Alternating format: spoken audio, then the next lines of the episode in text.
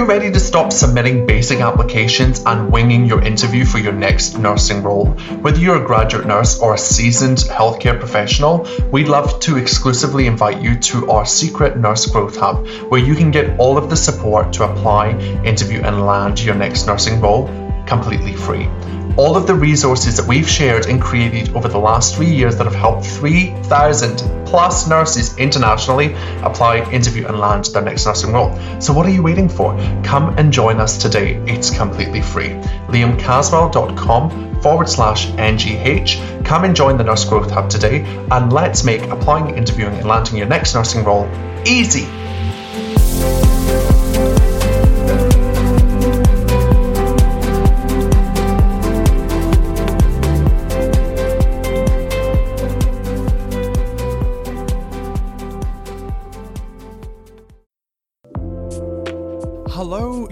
Listening to the High Performance Nursing Podcast with me, Liam Caswell, where I help clinicians just like you take control of their careers and remove all the things stopping you from achieving your biggest goals.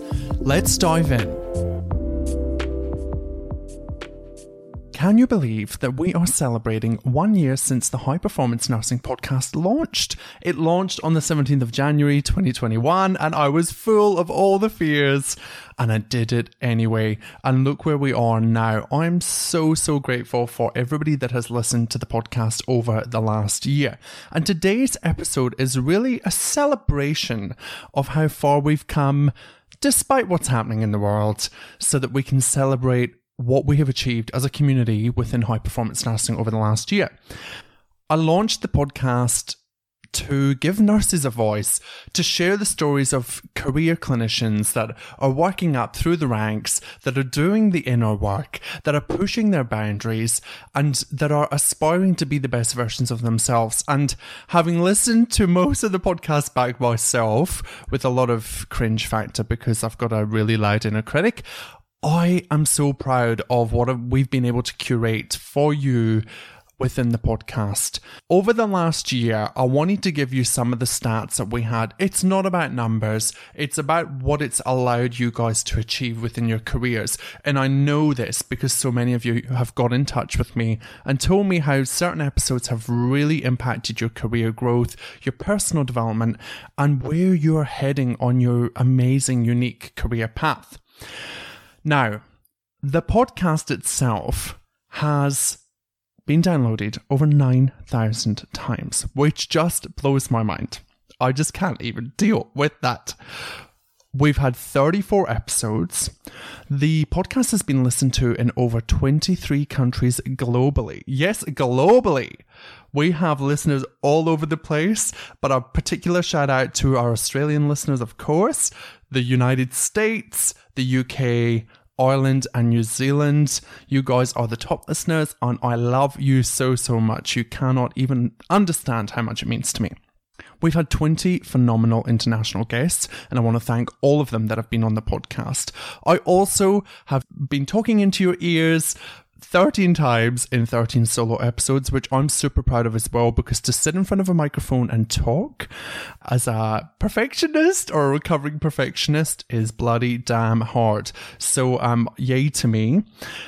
The podcast was also recognised by Jackson at the Nurse Break as one of the top 10 Australian nursing podcasts, and that in itself just blows my mind. I am little Liam from Scotland, and I've come across here and been able to create this platform that so many of you enjoy and download and listen to, and give me your time, most importantly, because I know it's super valuable. So, thank you for that recognition of all the hard work that we've done. To further celebrate, we have also been accepted into and invited into the Health Podcast Network, which is an amazing global network of clinicians who have podcasts that are giving healthcare a voice and are trying to make change within the industry. And I'm so grateful to Dan and the team at the Health Podcast Network for allowing me this opportunity to reach a bigger audience and also be exposed to new opportunities within the podcast world because getting to this point a year in is, you know, it's a huge achievement. Um, and I think that's something that all of us could definitely take away from the things that we do in life is making sure that we celebrate everything we achieve because we're bloody awesome, right? Without further ado, I wanted to reintroduce you to five amazing guests that we had over the last year. And I know that there are so many amazing people that have been on the podcast, but in particular, these five episodes were kind of the most highly rated, I guess, if you look at downloads and the feedback that I received personally. So the key themes that you're going to notice are that we talk a lot about inner work. We talk about the global state of healthcare. There's a lot of internal focus um, when we start work on ourselves that we can then affect things in our external world. And we talk a lot about self coaching and leadership. I'm super excited for you to re listen to these snippets from amazing guests like Rachel, where we talked about intensive care, Tammy, we talked about bullying and harassment, Lauren, who who, where we talked about wealth and mindset. Hannah talked about mindset and self empowerment, and Elaina talked about self compassion and burnout and how we really need to get to know ourselves. I know that there's going to be lots of wisdom shared in this episode because I personally went through and picked all of these little segments, and I hope that they mean as much to you as they do to me. And uh, yeah, without further ado, let's dive in. Enjoy this episode, and please please, please, please let me know if there's anything you'd like to know, uh, listen to on the podcast. I just am so grateful to have this platform and that you keep coming back for more. So thank you. Let's dive in and relearn from our five top podcasts from 2021. First up is Rachel Longhurst. She is a phenomenal intensive care nurse educator, amongst many other things. Beautiful human, and she talks all things intensive care, what it's like to work in intensive care, and how you can maybe find yourself on that career path and how to go about it. So enjoy the snippets from this episode. In terms of high performance nursing, what would that look like in the intensive care environment? Look, to really just break it down, and we've had many discussions about this, you and I, and certainly within our unit, within our leadership team, about that. And to me, it's actually about nurses performing to the full gamut of what's identified in our professional codes and our professional standards documents. So it's not just about coming into work and showing up and doing the job at the bedside. It's about realizing that you are a clinical leader even if you're not team leading, you are still a clinical leader as a registered nurse. That teaching students is part of your responsibility, that contributing to quality improvement and making things better, not just for your patient today, but for all the patients you'll look after in the future, is a really important part of your job. Utilising evidence based practice, going to the research, being involved in policy and procedure to make sure that we're delivering the best care that we possibly can. To me, that is what high performance nursing has its roots in. We've done some work within our leadership team in, in the ICU around understanding our values, and it was actually a really powerful experience for everyone to sit in the room and talk about what their values were, not just so that we all all know that, but to realize why sometimes you and your manager might have a disagreement about something. Uh, and it's not necessarily because you, you don't care about the same things, it's because you're coming at it from a slightly different angle or a slightly different value set. And I think that's really changed the way we, we work within our team. Mm. We can see, you know, I know that that person really values uh, X, Y, and Z, whereas I value A, B, and C.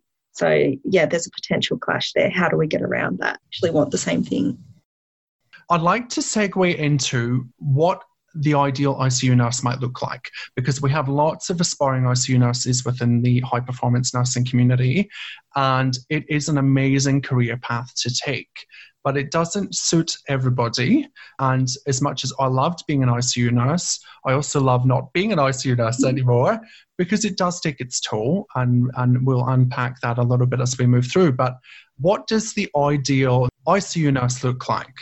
Look, it's a, it is an interesting question and something I've been thinking about a lot this week because we've actually been inter- interviewing for our transition program for 2021.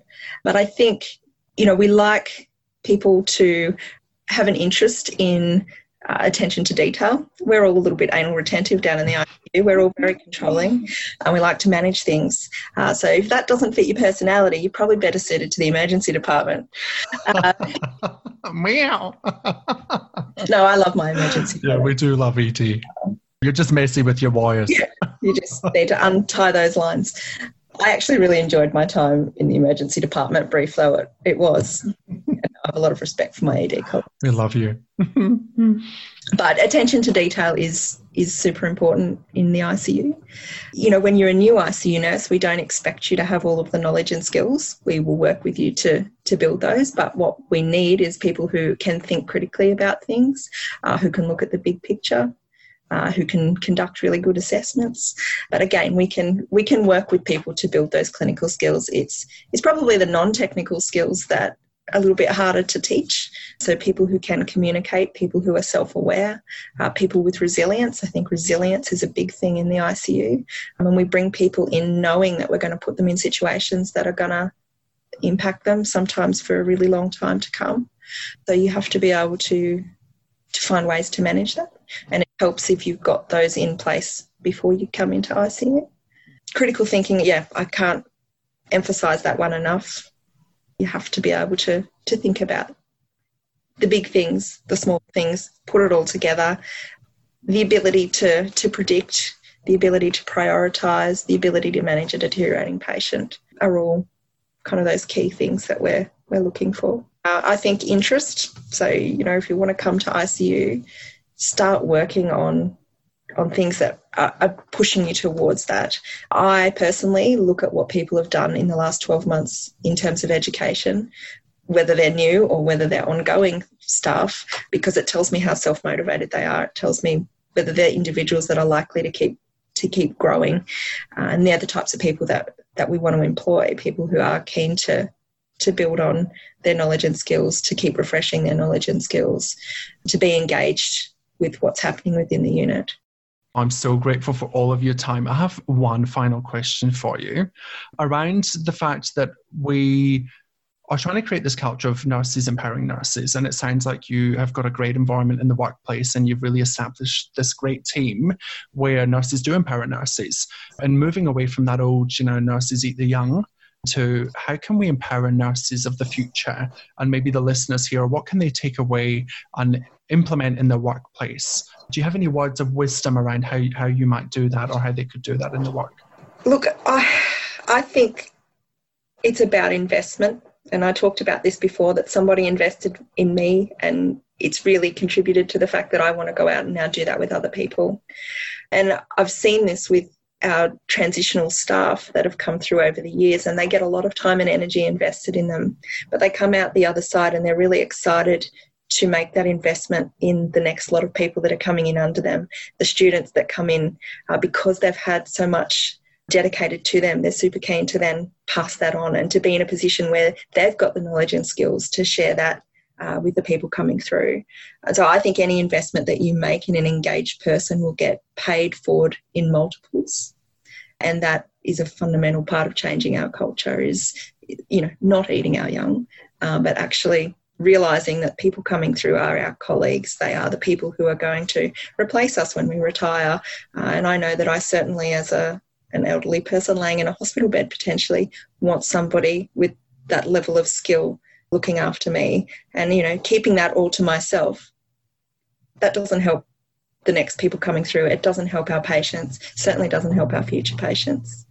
So moving away from that notion of well, you know, that's the way things were when I was young that's how I was trained to well that's that's okay that's how it was and there are some good things about that model and some not so good things about that model but we know that in today's world that good culture does wonders that having supportive managers supportive educators supportive team around us uh, makes us want to be at work makes us feel part of a team makes us feel valued Next up, I'd love you to meet Tammy Copley. Tammy and I spoke all things bullying harassment.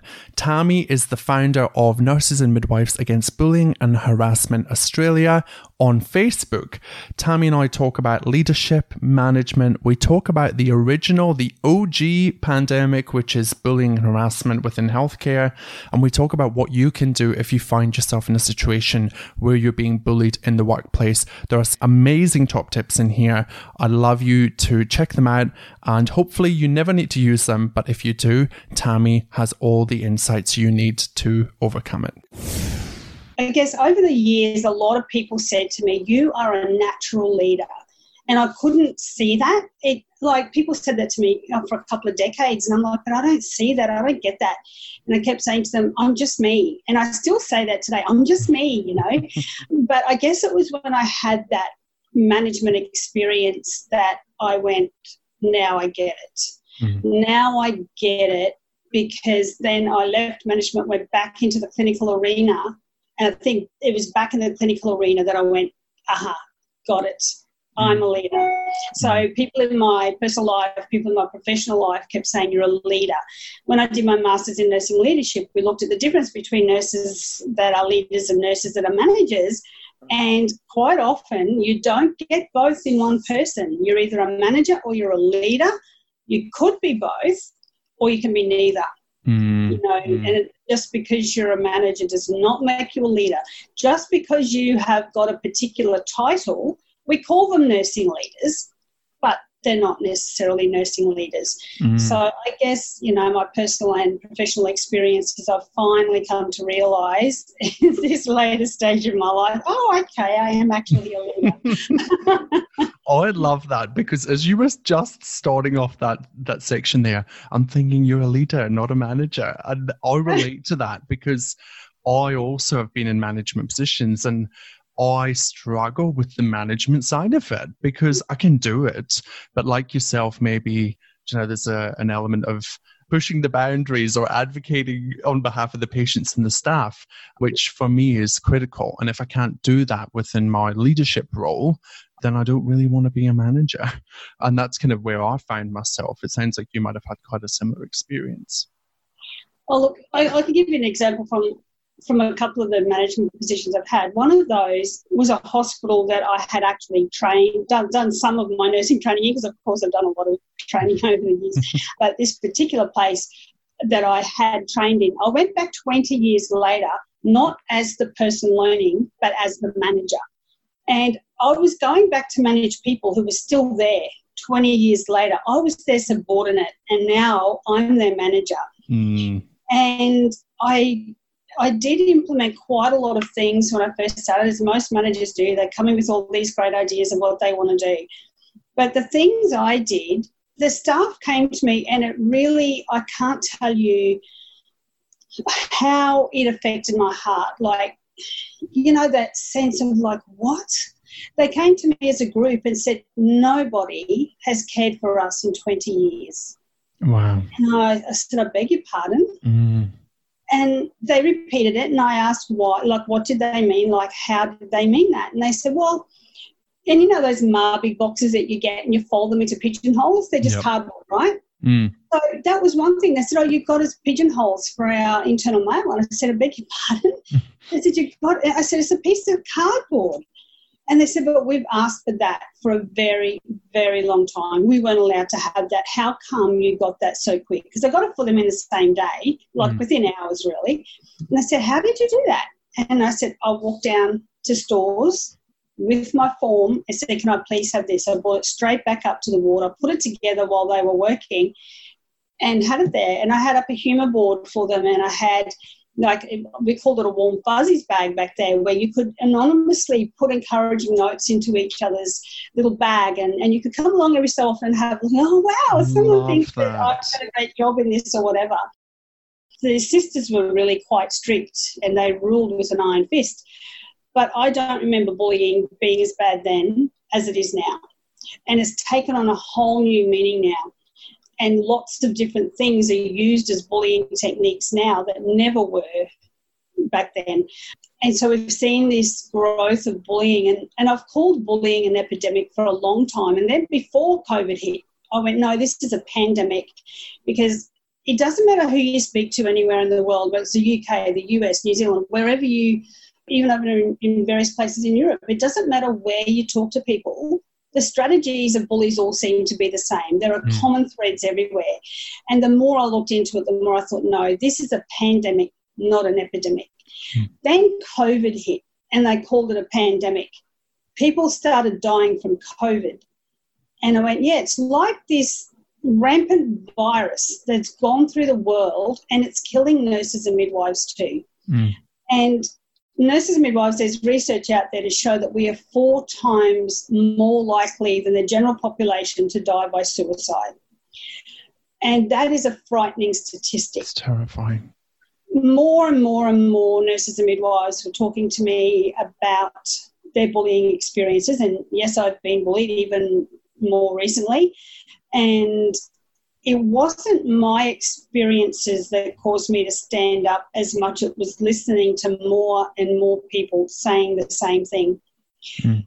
i was sitting on my bed one night and for months for many months i'd wanted to create a facebook page. And i kept thinking oh i don't know how to do that. I can't do that. And why would I do that and who am I to do that? You know, all the normal mm-hmm. things that mm-hmm. people go through, you know, that imposter syndrome. Um, that, yeah, imposter yep. syndrome, definitely. And mm-hmm. I've put stuff on the page before about imposter syndrome. And it was definitely like, well, who am I?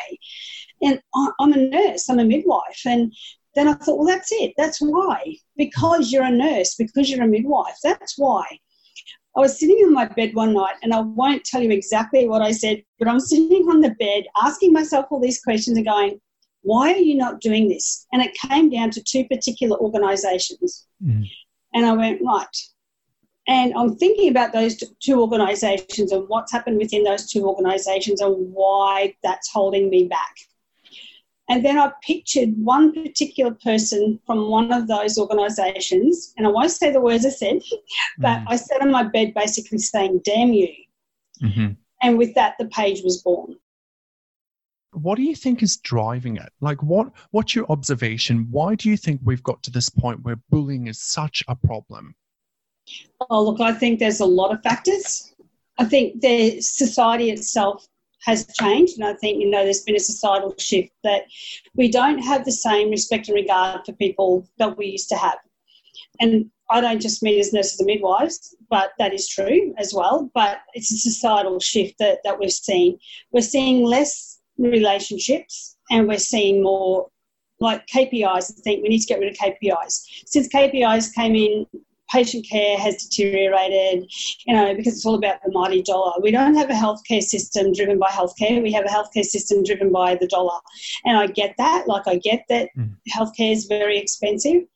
But it's like child health nurses. They're trying to get rid of child health nurses. You know, there's a big push around the country to get rid of them. Well, why would you do that when from antenatal care, basically right through, we're doing health promotion, disease prevention at that young age, we're less likely to have a health burden in the future and have mm. all these people in cardiac wards and, and so on and so forth. But instead, we're spending money on tertiary instead of on prevention. So we've got our health system back to front. Mm-hmm. We've also, we have a worldwide shortage of nurses and midwives but yet nurses and midwives can't get jobs. What is that about? We've got ratios that are ridiculous. Look at our aged care homes, and mm. I'm very passionate about our aged care homes and how people are being treated. And I've been very proactive in the aged care sector in doing the, you know, the aged care campaigns and pushing to get to the Royal Commission and that sort of thing. We need to look at our mental health nurses. You know, where is their safety and security as well? You know, these two sectors in particular are very short staffed. So aged care and mental health and the two can overlap as well. We know that with dementia care and stuff. Mm. So nurses and midwives working in those areas, they're really under a huge amount of pressure and strain. Then we have you look at midwives, they have got to do so many learning packages, it's ridiculous. There's so much medical intervention, it's insane.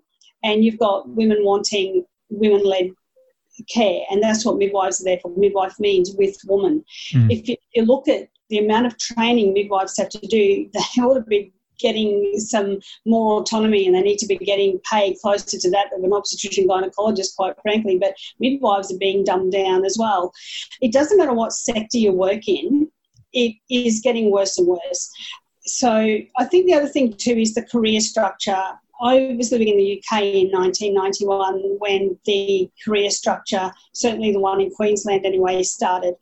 It's one of the worst things we ever did. When I came back, people who were friends before were now enemies because oh you got a level two position and I, I have to stay as a level one and so we've got this competitive career structure and we've got too many people at the top it is top heavy mm. when i trained we had one matron and we had one deputy matron for the hospital now we've got like the executive director of nursing and midwifery services, that might be one person, but under her, you don't have one person, you've got four, five, or six, or however many, you know, and it's very top heavy and it's dog eat dog to get to the top. So that's another problem we used to say that most bullying came from the medical profession, and it did years ago. The majority of it was from the medical profession because they saw us as their handmaidens. They didn't see us as being professionals. They didn't see us being a valuable part of the team. Now it's mostly top down. It's also horizontal because you know we know about horizontal violence. We used to have the saying many years ago: "Nurses eat their young." We still have that saying, but I think it's outdated and it's ageist. It's very ageist. It's saying only the older nurses and midwives eat the younger ones. That's garbage. That term needs to go. It's yep. outdated. It's ageist. It's discriminatory. Mm. What we need to be doing is calling it what it is. Nurses and midwives bully each other, mm. or nurses and midwives bully nurses and midwives, because that's what it is. Mm. There's a term that's been put out that because nurses eat their young, therefore we're cannibalistic, which some people go, yeah, that's what it is, we eat each other, and other people go, no, that's an offensive term, that's not professional. I believe let's step away from that and let's just call it what it is. Nurses and midwives bully each other. Yeah. You know, let's just call it for what it is. What would be your kind of top tips for someone that is being bullied in the workplace? What should they be doing? Okay, so document every shift. Reflection is really important. When I first started nursing, we weren't taught about reflection, but we seem to somehow naturally do it. Whereas reflection is being taught in universities these days, and I think that's good because some people don't naturally reflect. But I think the majority of us do because we take it home. We, we try not to, but we'll be driving home going, oh my gosh, I forgot such and such. Or mm. I know I rang work at 2 a.m. one morning and said, oh my gosh, I forgot to put a cup of water on so and so's fluid chart. Would you please do that? And she laughed and she said, can you just go to sleep? It's fine. I know, you know. So we, we're all guilty of that. You know, we're driving home or we're in bed or we're in the shower and go, oh my gosh. Or you're just thinking about a patient, you know, because you wonder how they're going or you know, whatever it is, we, we take it home with us. So nurses are bad at leaving work at work. And we do have 24 hour continuum for, for most places we work. I mean, in my current job, I'm a case manager, so I don't have anyone to take over if I don't do it. But the majority of nurses and midwives, we do. And, and mm. you know, I've been in that situation for a lot of my career where you do have someone else to take over. So if we can somehow try to leave that stuff at the door so that we're not taking it with us. But having said that, if you feel that you've been treated unfairly or you're sensing that something's not right, you need to document every single thing in that shift that you can possibly remember. And I tell people to have more than one copy because if your computer crashes, you want to have it on your USB or, or a separate hard drive.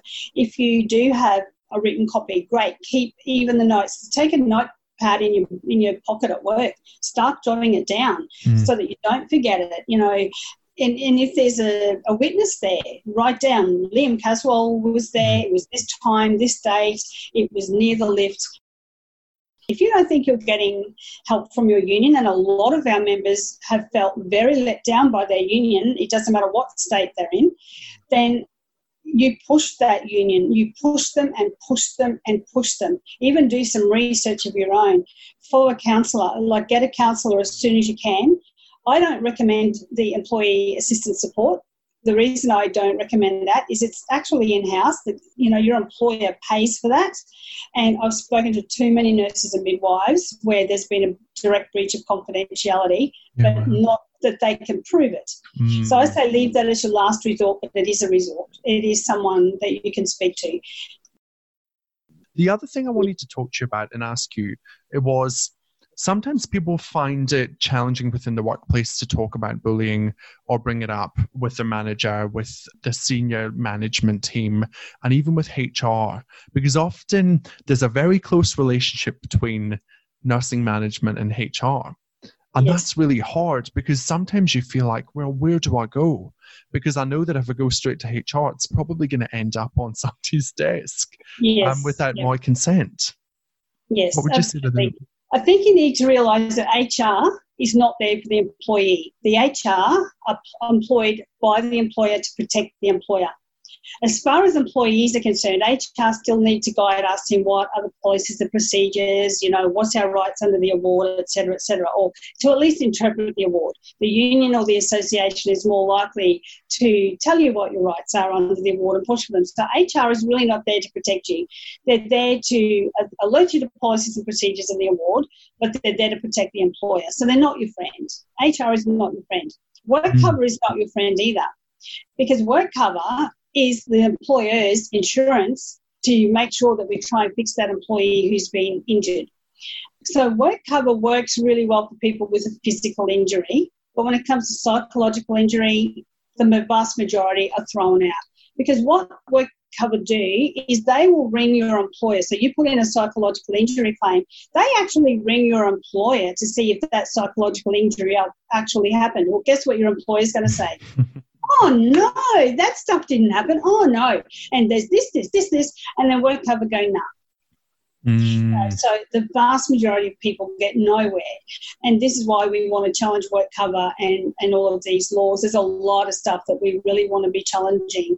Mm. Like why are AHPRA, the unions and the employers not seeing these threads within bullying? So yeah, HR isn't your friend. They're there to get information from. That's about it. Who do you report to? Who knows?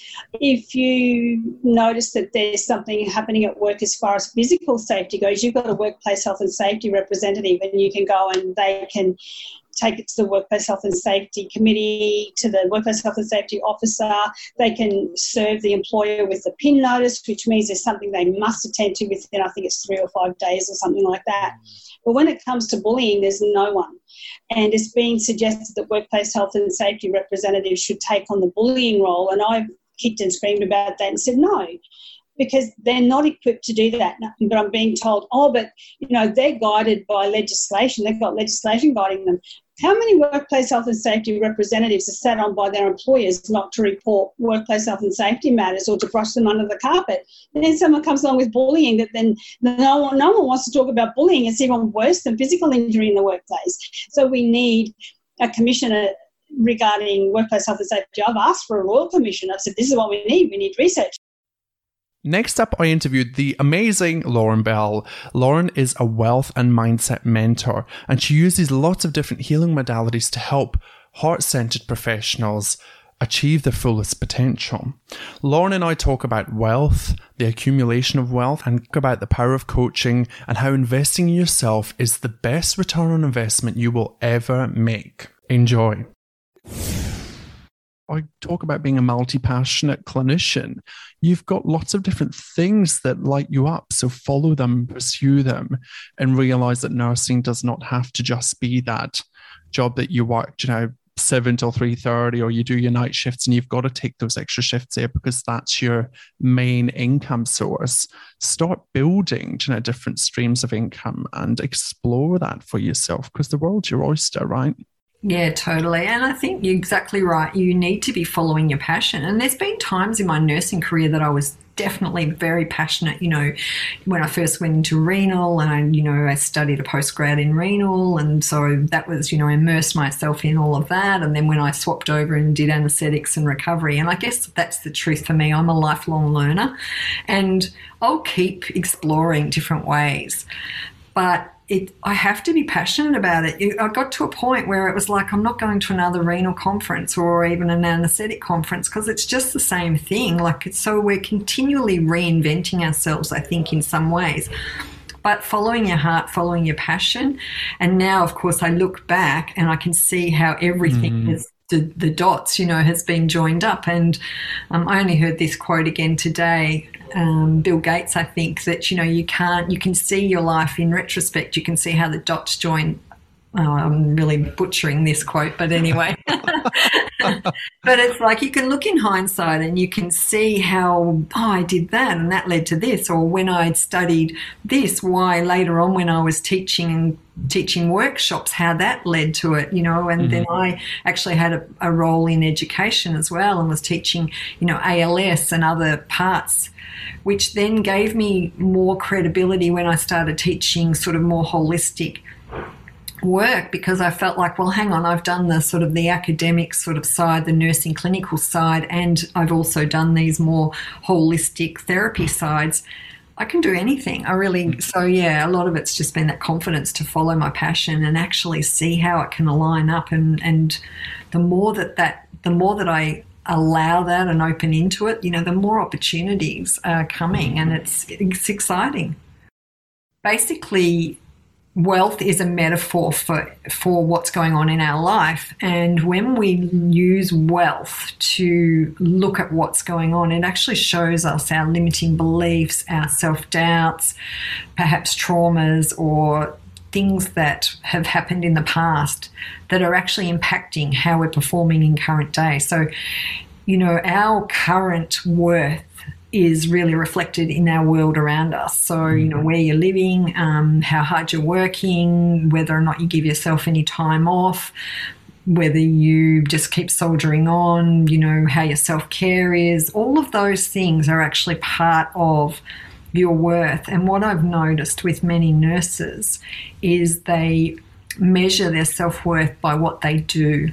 And so my work is very much about recognize how valuable you are, how unique you are, and how amazing you are. And just the fact that you're a human being for a start, but the fact that also that you're, you know, heart centered and caring, like that's such an amazing gift that a lot of people in the world actually don't even have that. Mm. But as a nurse, most people don't even recognize that that's anything. And they, so what you were saying, they don't recognize the value of themselves. And and I think that really reflects. And you know, you hear things like people say, "Oh, I'm just a nurse," or "I'm, you know, just a." a mother or I'm just a housewife or I'm just a teacher or often it's those roles where we're really caring for others that we don't even see the value in that. But then the opposite part of that is that they're also measuring their worth by what they do instead of just having that innate awareness and value of self anyway. Once it becomes conscious, well then it's it's conscious. Like we can't hide it anymore. So it can become a choice. So we can start to see some of our limiting beliefs and things that we're just, we've just adopted a lot of these beliefs because of, you know, our family of origin or certain situations or things that we've made mean about ourselves. As human beings, we are meaning making machines. That's how we sort of work out who we are and how we are in the world. So we're always making things mean. So, you know, someone spoke to me that way. Well, that means she doesn't like me. Well, mm. is that really true? Or was she thinking about something else? Or did she just have a fight with her partner or whatever? You know, it's, we make it all up about us because we can only come from our own experience. So, starting to do the own inner work. So I use EFT as a tool for tapping mm. because what that does is it helps us to become really aware of what's going on and it gives us a way of being able to reduce the stress and feel so much calmer. And there's something about saying the words that we have going around and around on a recorder in our mind and actually speaking them out loud and especially when we're tapping as well, we're calming the nervous system, and there's this validation of like, oh my God, this is what I say. But at the same time, when we release the stress around it, it just like shifts and it just shifts out of our body. That's why they call it emotional freedom. Mm. And so, having a tool that allows you to look at these parts that can be confronting means that you can start to become really curious about them and not feel like you're going to go down some rabbit hole and never come out again. I think that's you need to have that safety there that okay i can explore this. Why did i react when when she said that or he said that? You know why was i triggered? What's going on for me? Mm. and then when we do that work and we release that trigger well then next time there's it doesn't happen. And so the more and more work we do the easier and easier it gets. It doesn't mean that it's not going to happen in life. There's a quote another quote i want to i want to use but it's something along the lines of life is pain but struggling is optional, you know, and it's not struggling. I think it's a stronger yes. word than that. Suffering, suffering yeah. is optional.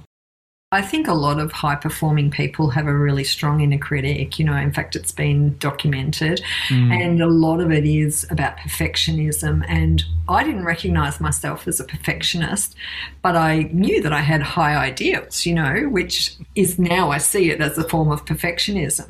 But I just wanted to achieve so much, you know, in my nursing career and how I was going to, you know, change this and fix that. And, and when I was starting to recognize that actually I wasn't achieving that, that's when I went into burnout because I started to get really demotivated and, you know, disillusioned and I was putting so much pressure on myself. And every every part of my life was suffering you know my relationships at work. I wasn't speaking up and sharing what was going on.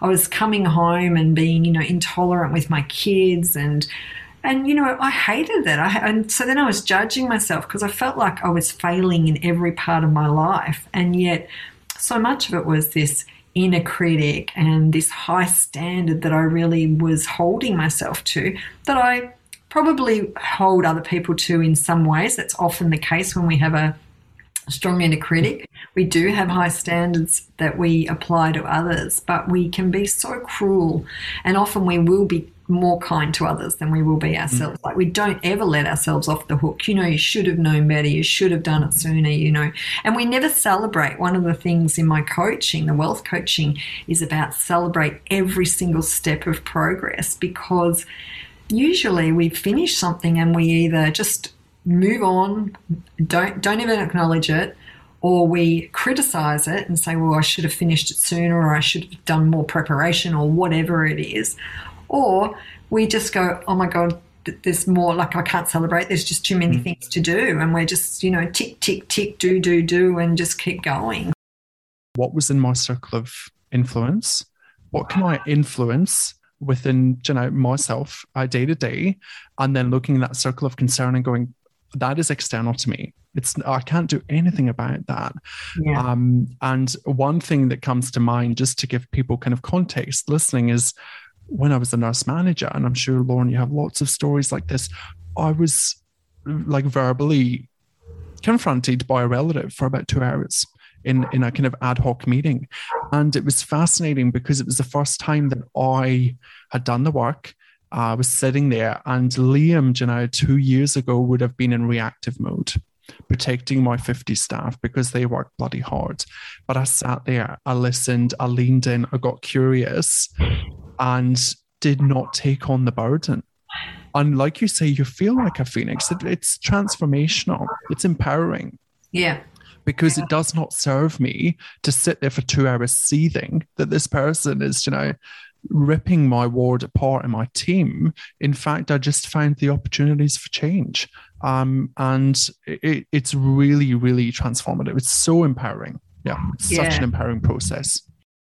I guess that's the power of coaching right? That's the power of coaching. And I think we both agree on this point that there's a huge gap in, in nursing around coaching uh, and mentorship and just proactive clinical supervision.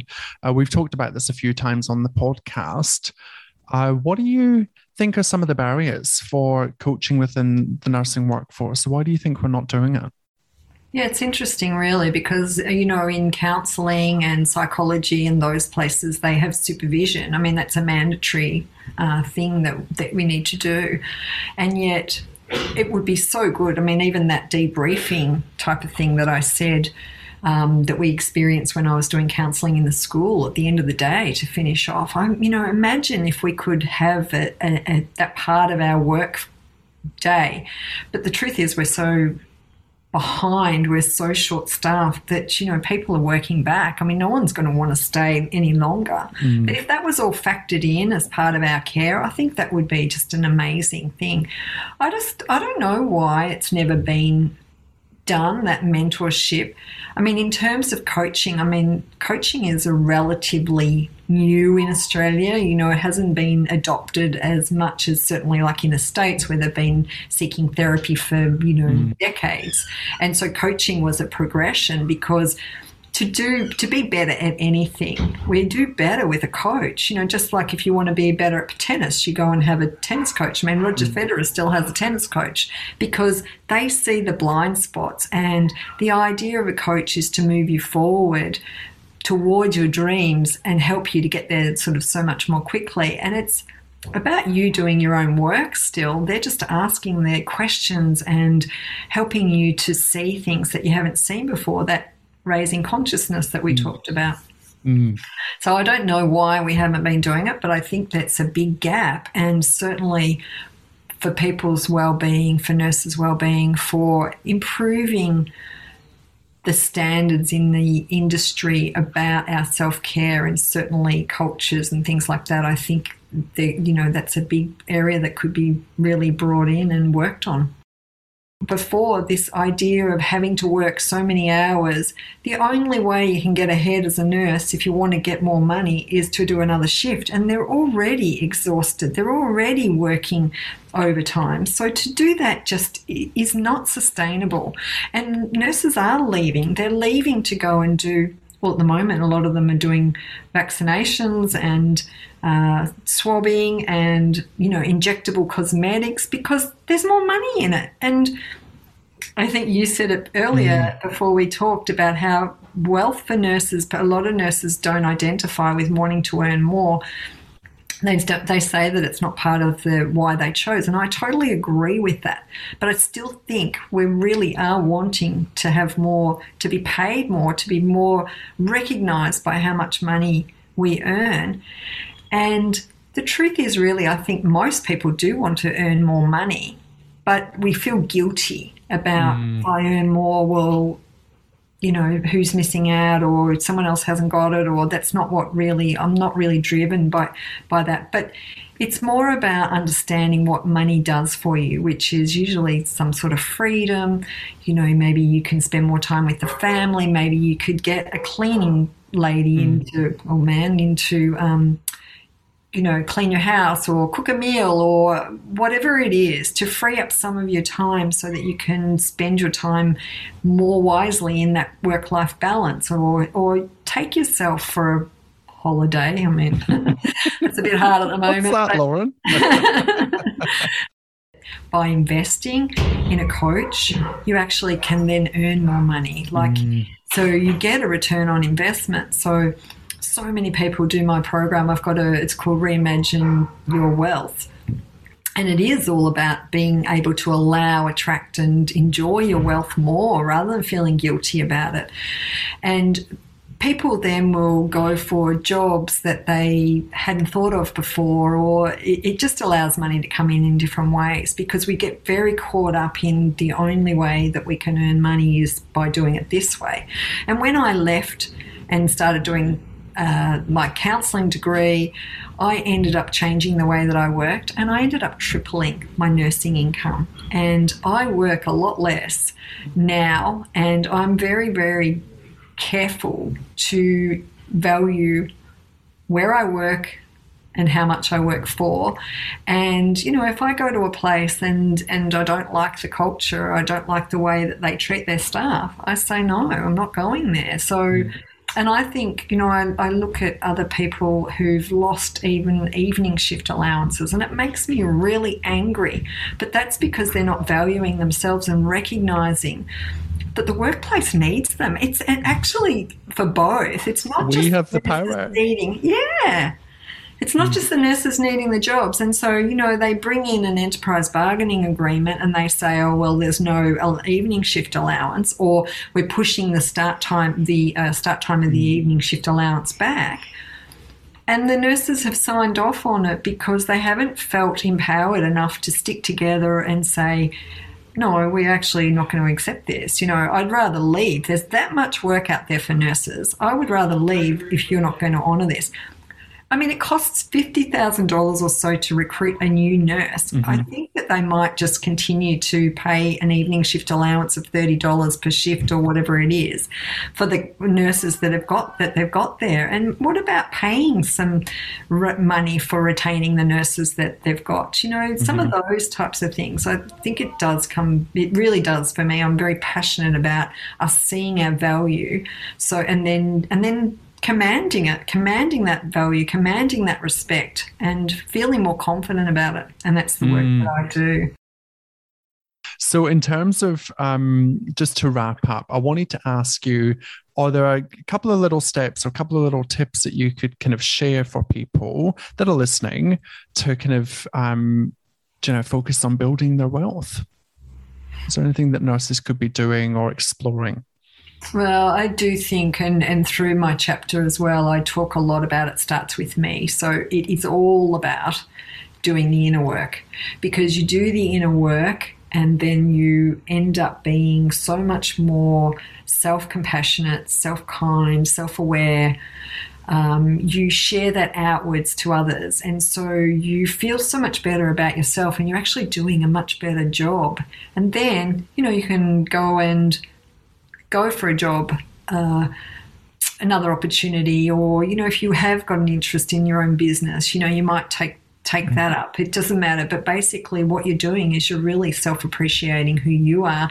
And in that appreciation, you can be fully expressed. And that actually makes you really happy. So, mm. the benefits of doing that inner work are things like improved wealth, improved happiness, feeling like your work is purposeful, uh, better relationships, and I can't think of my other one. There is one more.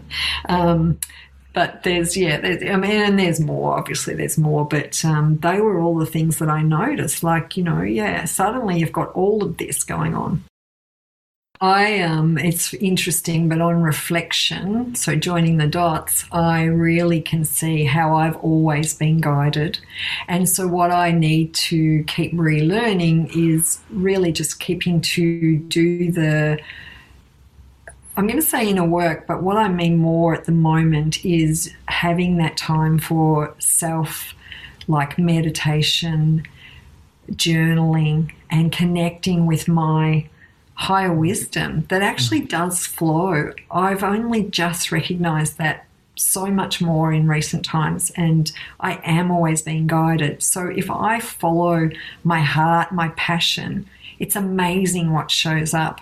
When I'm doing things that I don't really want to, but I think I should, I get so drained. And so it, it, my body and this alignment and these feelings that I have within myself is telling me all the time. So that's what I need to just keep going there and building that as a strength and and that so that alignment. Next, I spoke with Hannah Sawyer, who is the breakthrough nurse. She is all over all the platforms online, and she is an amazing mindset and empowerment coach. Hannah helps you find your inner queen and helps you empower your mindset so you can do pretty much whatever the hell you want in your life without all of that mind drama. Hannah and I talk about imposter syndrome, that no one is coming to help you. We talk about the internal shifts. We talk about when I and then I and how that's holding you back. And we talk about how you can become, in Hannah's words, unfuckwithable. Enjoy. I got there and it was like this slap in the face moment because I got to the ward. I was, you know, all of a sudden I had the responsibility to look after these people.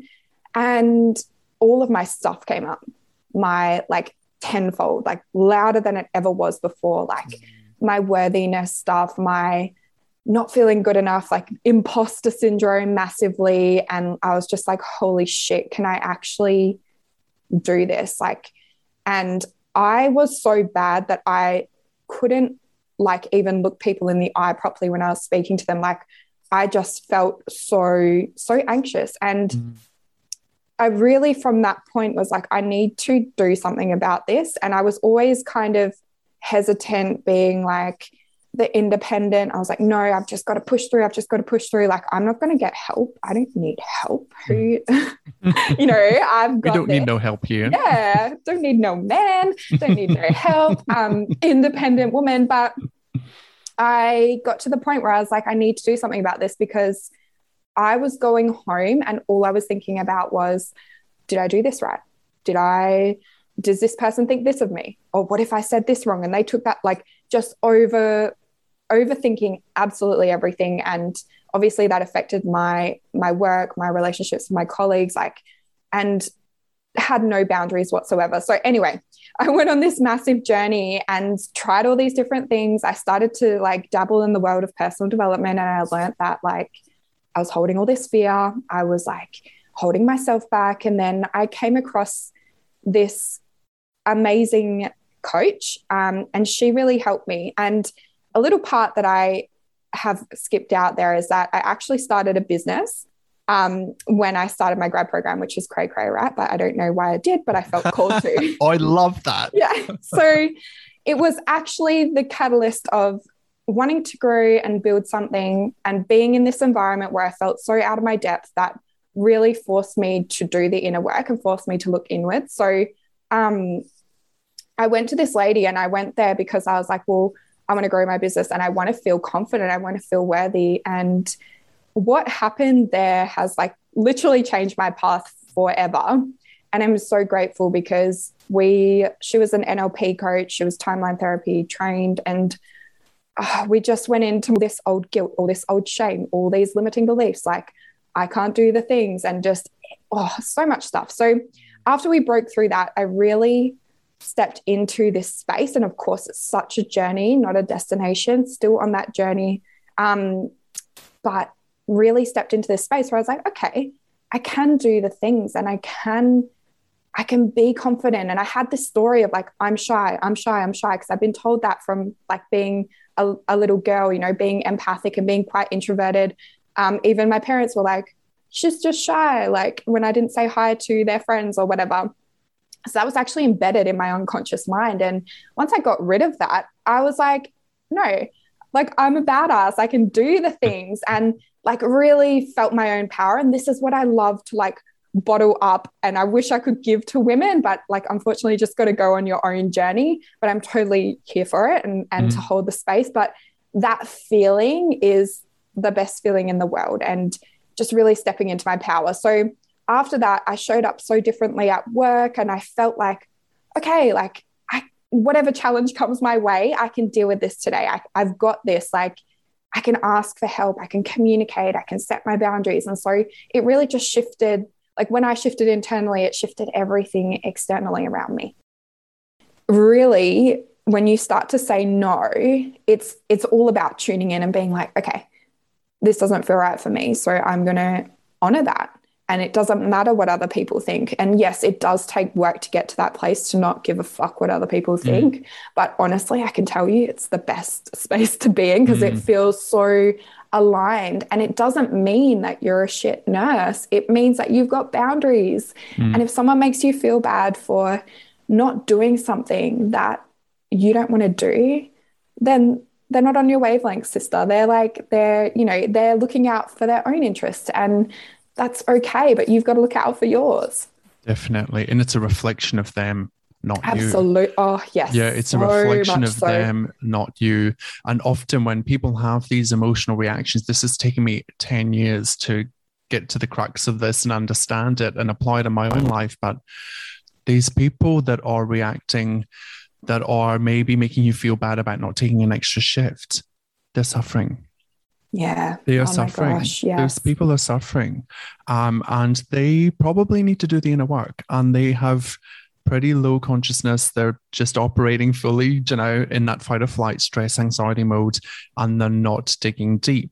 And that sometimes can make you feel a little distant to people. I've found mm. that. I've found that, not saying that I'm more elite, but, you know, we're not more elite. We've just done the work and we've gone yeah. on, we've, t- we've made a choice because ultimately aware. it's a choice, right? It's yeah. a choice to either take that step and do it or just to stay where you are, which is comfortable you know, exactly. choose courage over comfort. Take the step, do the work so that you can become your highest version of yourself. It's transformational, exactly. absolutely. And I love what you said there. Like, that's their stuff. And they're like, that is such a massive thing in healthcare because you get so many personalities. And like you were saying, a lot of people haven't done the work. So, what they're doing is they're reacting from this unconscious belief they've had. And if you think about like your own journey and your own life and everything you've been through up until this point, and you think about, you know, how um, it takes energy and and um, work to change. And if you think about that, like you you can only do that for you. You can't do that for someone else. So if you think about their life and all their pains and their struggles and they haven't worked through them, literally it's like a big projector that they're projecting mm. that out into the world. That's the way they see the world. And if you don't fit into that, then yes, you're going to trigger them. Does that mean that you should uh, abandon yourself to fit into their mold? No, it's just a really good, like, I love that you brought that up because it's such a good um, awareness to have. Like, okay, well, mm. that's just their stuff. They're, you know, and it, it allows us to move away from taking everything so personally, mm. step back. And I will also say when when a human being is placed under pressure, they revert back to those very deep behaviors.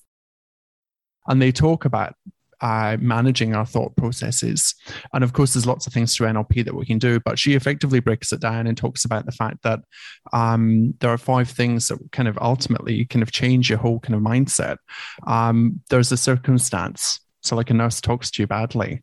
Uh, now, what do we do with that circumstance? We usually assign a thought to it. Um, and we have a thought. And then in that moment, we, as- we attach a feeling to it.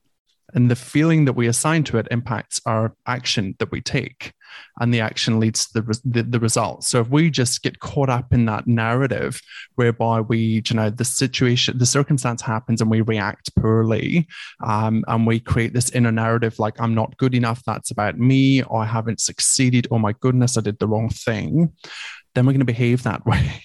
and our yeah. results are going to be dictated by our thought process. It's just fascinating to me the way that the mind works and the power that it has over us.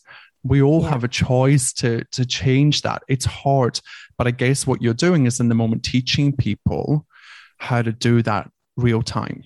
Mm, absolutely. And when you you I love what you said there. When you create the space between, you know, that initial reaction and in your mind and the body reaction and then your reaction, then mm-hmm. you are then starting to really change because like 80% of our reactions actually happen like from our body first to our brain. So you know when you're like maybe in a confrontation or something, you feel it in your body first. Mm. You're like, oh shit. Like, and then, you know, and then you you have the the thought patterns, like you said, you assign mm. the story to it. And whatever story you're deeply unconsciously running will actually come through in all your interactions. So say like um, you know, you don't feel good enough. If you're walking down the corridor and like a family member or a visitor like looks at you sideways and like just, you know, glances at you, if you're running this story of I'm not good enough, like, you'd be like, oh my God, is my hair out of place? Do I look crap today? Are they looking at me because mm. something's like wrong with me? You know? And so they're just looking sideways. And then like you've just created this story. So like the reason you're you've got the results you have or your life is the way it is is because of the stories that you're running and the stories that you tell yourself. I love one thing that you um, talk about, uh, and that is that no one is coming to save you. Yeah. Uh, and that yeah. spoke to me. I actually got goosebumps when I read that because truth uh, bumps. yeah, truth bumps. Love that because it's so true. I myself have sat here waiting for that knock on the door, you know, from the CEO that's going to hire me as the best nurse unit manager in the country. It hasn't happened yet, yeah. you know. But we tell we tell ourselves that story that somebody's coming for us, and we'll just wait until the next opportunity or the next person. So, talk to us a little bit about that.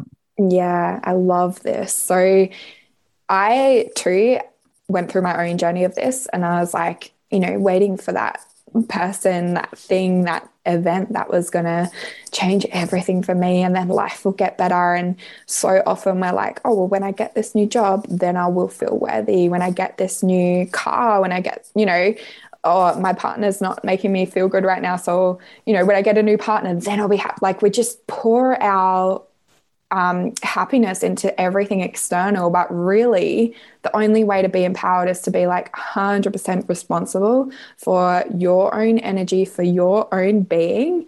And from this space, although it sounds scary, so like being absolutely responsible for all the results in your life, you're like, well, Hannah, like there's some shit going down right now, but it's about really, like, I know it can feel overwhelming, but it's about coming back to you and being like, well, when I am responsible, even if something's bad, then I actually have the power to do something about it. I have the power to change it. Whereas when we're like outsourcing and we're at the, the effect of life, like, and we're like, oh, well, that person did this to me when I was younger. And so that's just now how I am. We're actually completely giving our power away. And like, I'm so passionate about people being in their power because I know what happens from that space. And you are like unfuckwithable when you're mm. in your aligned power. But when you're not, you are like kind of um, just swaying with the wind, like you're just letting life happen to you. But life is happening for you. Like everything mm. in your life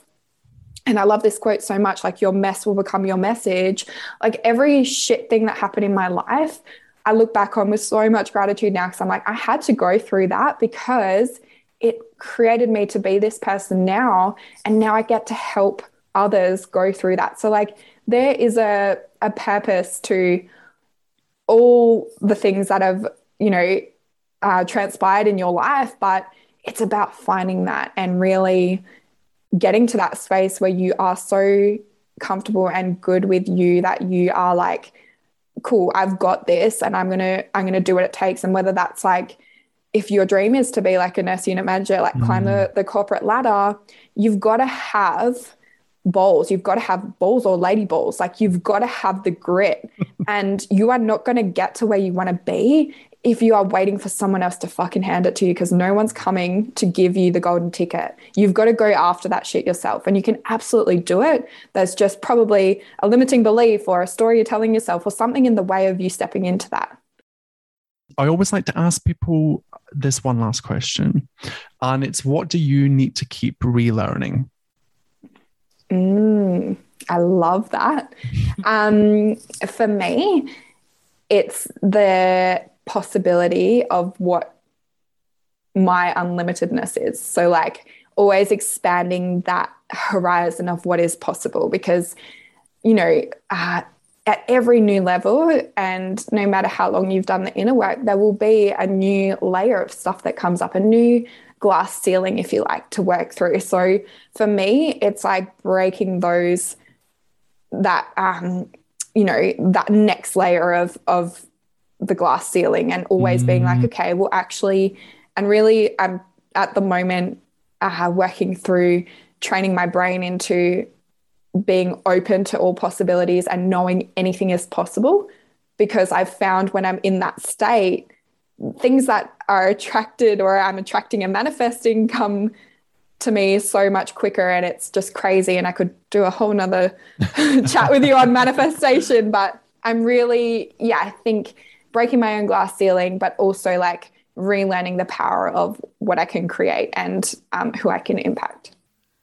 Last but not least is the phenomenal Elaina Mullery, the happy nurse. Elaina and I talked about compassion, self compassion, and managing your inner critic.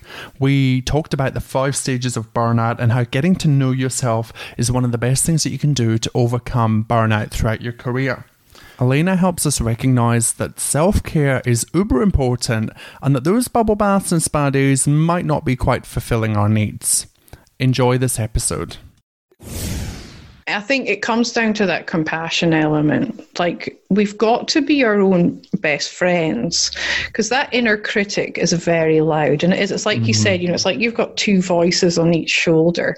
You've got to make the best friend's voice more powerful than the, the critic. And I, there's an amazing coaching tool that I use. And this came out uh, when the email was invented. I don't know if it was invented, but when it first became popular back in the mm. late 90s. And it's an acronym called THINK. And if any of you f- follow me on f- social media, mm. you'll see that I share this regularly. So the way I unpack it is when that inner critic starts to really ramp up, run it through the think acronym you know is what you're saying true? Is it helpful? Mm. is it inspiring? Is it necessary? And is it kind? And you'll usually find if you're if it's the inner saboteur it's not any of them so it's not worth listening to. So I think there's a huge gap that happy nurse is, is filling in that space you know as you chip away at, at, the industry and start showing people that there's actually different routes that you can take and by stepping out of the traditional nursing education path you there's I more, most definitely have, yes. Yeah, but there's there's more there's more to um, nursing than just that three year degree that teaches you theory and some clinical skills. Nowhere in that course does anybody teach you how to manage your thoughts, how to process difficult conversations, how to not how to deal with conflict. What would be your kind of take on that? Oh, I completely agree, Liam. And I think, you know, with compassion fatigue, vicarious trauma, all these things on the rise, it's blatantly obvious to me that these skills are so desperately needed because we need to be able to process these traumatic events that we are witnessing on a daily basis, especially those on the front lines. It's it's a full-on job and it's an emotional drain. So mm-hmm. if we don't have the tools to process what we're witnessing, then we're going to end up with compassion fatigue or vicarious trauma. It just it predisposes us to it, and mm. that's why mm. burnout is at the rate it is. Mm, mm. I wanted to talk to you a little bit more about burnout because I know that you have done a lot of work in this space, and it's primarily one of the key things that you're trying to bring to light, and you're doing you know, amazing work in that space. Um, tell us a bit more about burnout and the happy nurse, and and maybe your you know your, is it your five stages of of burnout or the happy nurse? Oh yeah, my um the journey from yes. being a happy nurse to a burnout nurse. So yeah, I when I first started teaching self care, I called it back then. I call it self compassion. But when I first started kind of venturing into the happy nurse realm, I realized really quickly that nurses couldn't really identify what was going on or where they were in relation to being burnt out. So I broke it down into like five stages. So we go from being well the happy nurse where mm. we're you know we're engaged in our work we're motivated we're self-aware we're aligned with our values we've got that compassion for ourselves and others and we go through five stages which are um, I say cruising along comes after happiness because we're we're quite happy, but we're not quite feeling like we're reaching our full potential or being of contribution. There's something just there's a little bit missing, you know. And then we come down from cruising along to overwhelm, and that's when mm. things start to get on top of us and we're kind of maybe being a bit more reactive than we usually would be. We may be letting that inner critic get a bit louder than it normally is. You know, the compassion for ourselves is starting to fade. And we start to get feel like things are getting on top of us. And I see that as the tipping point. If we can recognize when we hit overwhelm, we can avoid going to the next two stages. Mm. Like it's key recognizing where you are. And a few simple strategies at the burnout stage can take you back up towards cruising along and ha- being a happy nurse. But if we don't recognize it, we're heading to what I call stressed out, where things are really starting to escalate, where we're becoming really reactive. We start to disengage. We where the inner critic is going crazy in our minds. We're letting our boundaries be pushed. You know, we're looking for that external validation. We're we're people pleasing, and it just all starts to snowball, and we just start to feel like we're losing control. And then when we hit burnout, it's just like Mm. We feel like we're not being a contribution. We we give up. You know, we're not so much give up, but we feel defeated. I think that's mm. probably a better phase. And we just were in a really kind of dark place. And you start. You're doing things out of fear and guilt and obligation and you're not doing stuff for yourself you know you're you're being the ultimate people pleaser and you just can't keep going like that. You Mm. know, it's I've been there twice and it's a horrible place to be. And I think that's why I'm so passionate about helping people avoid that trap. I don't want them to go down that r- rabbit hole because it's not a nice place to be in. Mm, mm.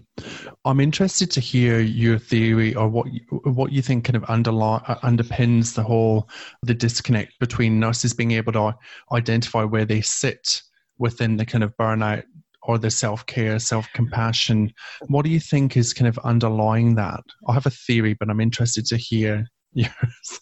I think burnout's a sneaky bugger and it sneaks up on us. And if we don't realize we're heading that way, we can get very close to it and then be like, oh shit, how did I end up here? You know, and it's all got too much at that point. Mm, That's why I go on about the overwhelm stage and how it's key to recognize when you're hitting that particular stage, because mm, that's where you can make slight changes and you can start to head back up the scale. Mm, But I also think there's a whole host of different things that go on in nursing too. You know, we we go into the profession because we we're compassionate people you know. We're we want to help others. And i think a lot of the time we maybe we we want to be a contribution. You know it's one of these Mm. big drivers in life. If we're not growing and contributing we feel like we're we're not fulfilling ourselves and our potential so it's all got a bit of a knock on effect mm, and I think there's kind of almost a martyrdom can come into it, you know, where it's like, oh, I'll just do it myself rather than asking for help. Because Yeah. and there's also, I think, there's beliefs out there that it's a sign of weakness if you're feeling stressed. You know, I think as nurses, we witness the extremes of people who are suffering with mental health conditions. And we tend to compare ourselves to them and think, oh, well, I'm not as bad as them, so I can't be doing that badly. Whereas mm, it's all relative to the individual and how you're feeling, you know. So I think, yeah, that's why I created this tool to help nurses mm. almost assess where they're sitting on that scale so that they can make some changes. Mm.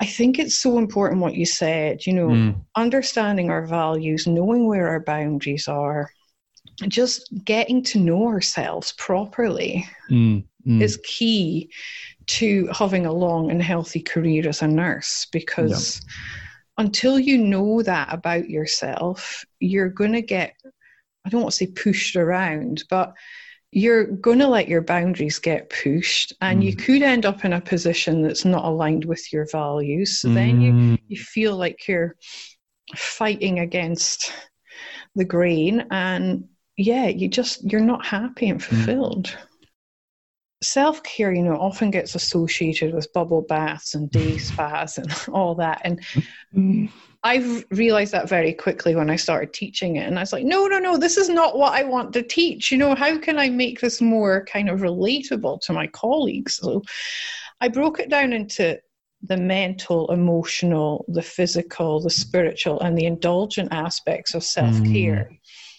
So I think it's important when I'll break each one down. You know, the mental aspect is is looking after that inner voice that's going on, like in a nutshell. There's so much more that I delve into in workshops and stuff with this, but that think acronym is really powerful when it comes to the mental self care.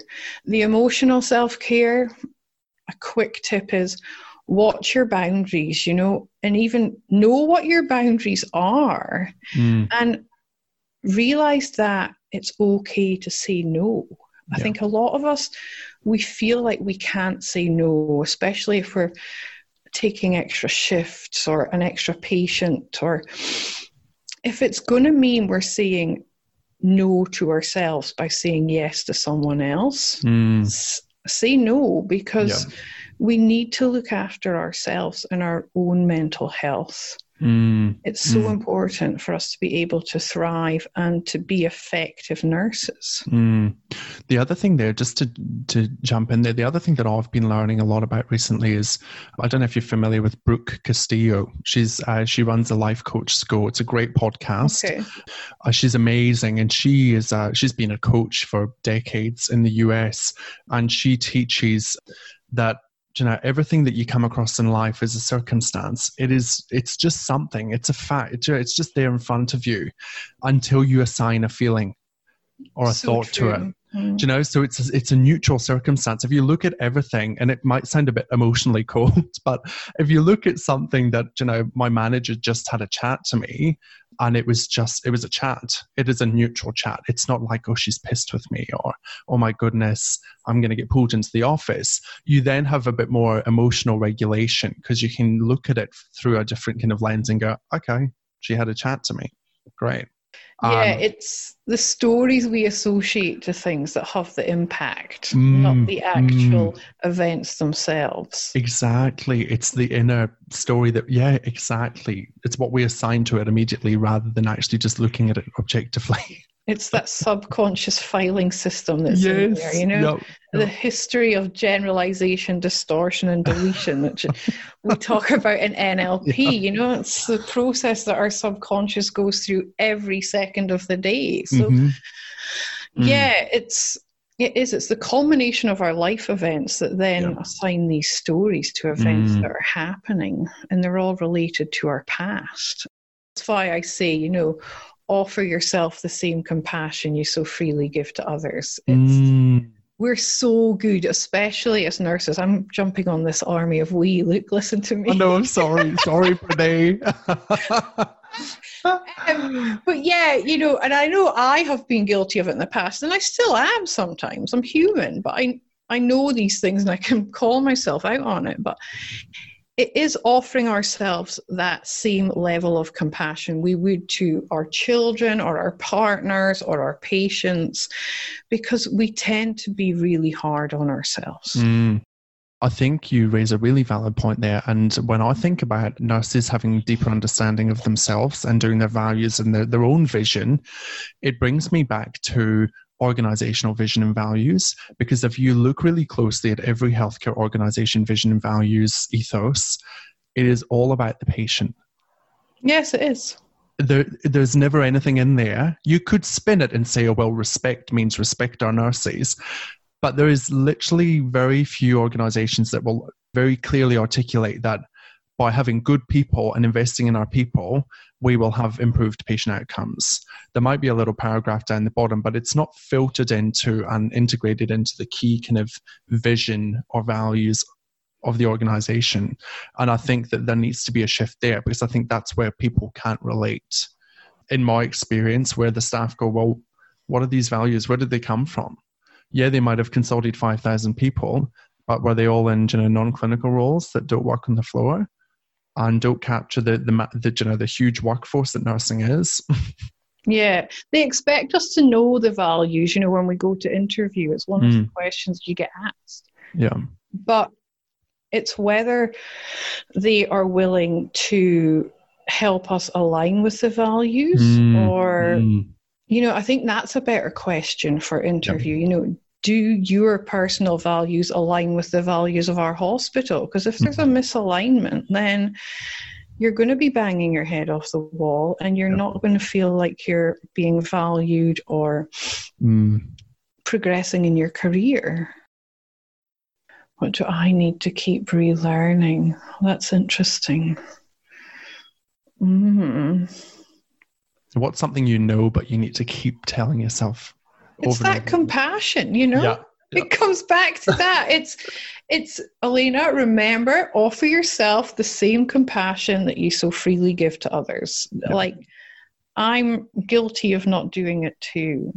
And mm. that's not just in my nursing role, that's as a mum as well, you know. I think mums are it's such a brutal role. We can be so hard on ourselves and compare ourselves to others and yeah so yeah it's that mm. compassion i need to mm. keep relearning I hope you enjoyed all of those little snippets that I've curated for you. They were my favorite moments from the podcast. I mean, there were too many really for me to pick from across all 33 episodes. So, if you're new to the podcast, there's over a thousand minutes of amazing content to help you thrive within your career. And if you're someone that's been here since the start, you've joined us on this journey, thank you. There is so much coming this year. I'm putting out a podcast every week to help you thrive within your career.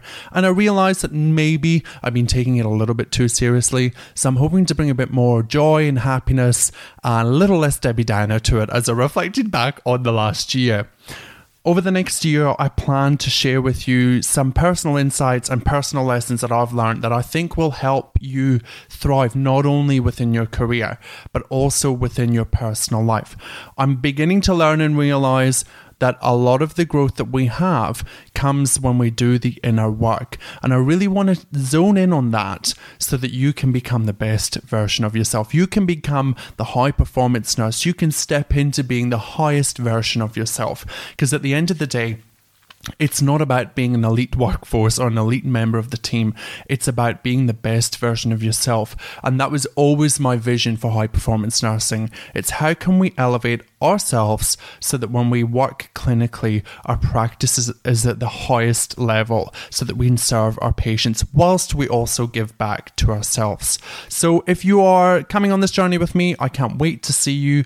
Follow us on social media Thank you for celebrating 2021 with me, and I look forward to what we can achieve in 2022. Oh my god, it's so exciting! If you've enjoyed listening to this podcast episode, please take a wee minute to leave a review. It would mean the absolute world to me. If you are ready to start taking action in your career and you need some support, why wait? Come and join my private Facebook community. The link is in the show notes below. Within the community, we take what we discuss in this podcast and we put it into action. Currently, I am looking for nurses who are ready to stop playing small and invest in themselves to create the life and the career they want to live. If that sounds like you, then please get in touch. Until next time, thanks for listening, stay safe, and stay forever curious, my nursing friends.